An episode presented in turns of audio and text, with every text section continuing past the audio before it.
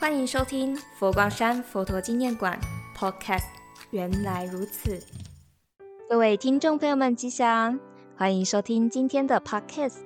在本馆第四展厅新的展览《缘起与众生》张耀煌个展开展喽。四月二号那天的开幕典礼，我也有去看展。老师的作品有心灯系列、佛影系列、罗汉系列。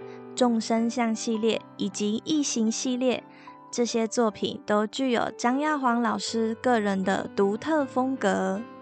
张老师将他生命的历程、感受融入在作品中，而他多元的画作也如同他丰富的人生。那我就好奇了，老师的人生是怎么个丰富啊？张耀煌老师是个企业家，但他早期从承接清洁工程起家。后来也做建筑，代理无数国际品牌，经营美妆、家电事业，但他却一直对艺术创作难以忘怀。旺盛的创作力，后来终于成为当代的水墨画家。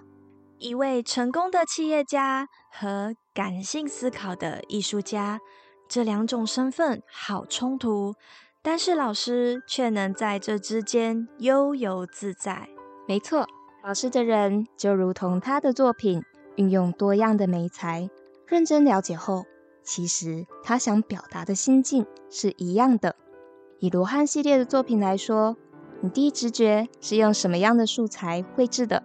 黑色颜料又有深浅的效果，嗯，会觉得是水墨。没有错，这十六幅罗汉是老师用墨汁很自然画出来的。罗汉给人的感觉是什么？很多人也会和我一样，对他好奇得很。张耀煌老师，他跳脱传统，像罗汉，其实和佛教有关系，有着洒脱不拘的自在性格。他运用油画、水墨、亚克力彩，用自己喜欢的方式去创作，致力探索绘画中的表演性。为什么这个展览名称会叫“缘起与众生”？因为佛教是老师最开始信仰的宗教，这是一个缘，而这个缘是因为他四十年前皈依了佛光山开山祖师星云大师，在学佛与禅修中，从生活中去体会，他用心观察人，再以身体行动去画出他心中的众生百相。你看展览的海报，是不是有许多人脸？真的诶，他想要表达什么呢？是张老师。观察人事的感悟，将所知所见具象化，画出现实中很多迷惘的众生。众生的脸色调有黑色的、忧愁的，也有不同种族的人。人都希望可以走向光明，在这些众生百相里，可以看到光明吗？当然有。想知道更多缘起与众生张耀煌各展作品背后的意义吗？